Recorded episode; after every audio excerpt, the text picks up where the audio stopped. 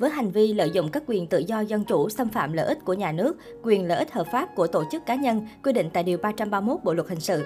Bà Nguyễn Phương Hằng, Tổng Giám đốc Công ty Cổ phần Đại Nam bị khởi tố bắt giam vào tối 24 tháng 3. Cũng trong tối 24 tháng 3, nhiều người dân sống cạnh nhà vợ chồng bà Hằng ở số 6 đường Nguyễn Thông, phường Võ Thị Sáu, quận 3 tỏ ra khá bất ngờ vì lực lượng công an, phóng viên cùng các youtuber có mặt đông đảo ở đây. Một tổ trưởng tổ dân phố sống gần nhà bà Hằng cho biết, hai vợ chồng CEO chỉ mới cư ngụ tại ngôi nhà bề thế trên đường Nguyễn Thông độ 2 năm nay. Theo tôi biết, ông Dũng mua lại ngôi nhà rồi phá bỏ xây ngôi nhà màu trắng bề thế theo kiến trúc phương Tây, người này nói. Theo đó, ngôi nhà ở số 6 đường Nguyễn Thông thuộc tổ dân phố 62, phường 7, quận 3, giờ là phường Võ Thị Sáu.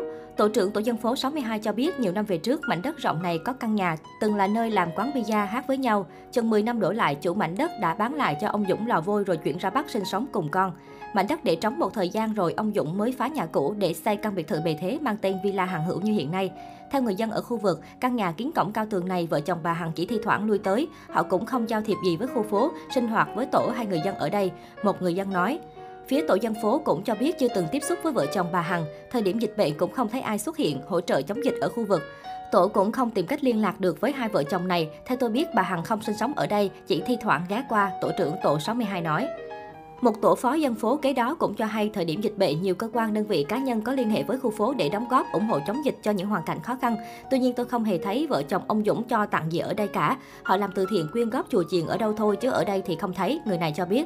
Một khu vực dân cư rộng lớn gần đó đều biết ngôi nhà của vợ chồng bà Hằng nhưng chưa từng được tiếp xúc, gặp mặt hay nói chuyện, chỉ biết hình ảnh thông tin qua mạng. Tôi ở đây mấy chục năm, chưa thấy ông Dũng là vui quan hệ liên lạc với người dân ở đây, một người nói.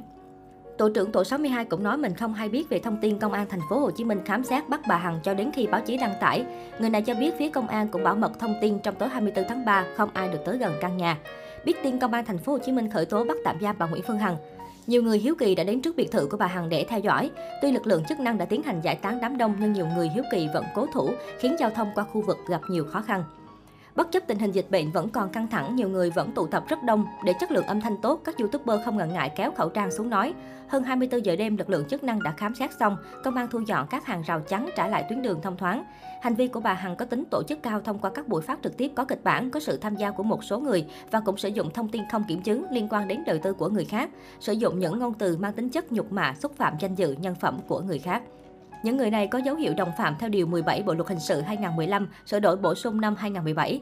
Do đó, cơ quan chức năng cần mở rộng điều tra để xem xét vai trò của từng đồng phạm như người tổ chức, người thực hành, người xúi dục, người giúp sức để xử lý vụ án toàn diện triệt để.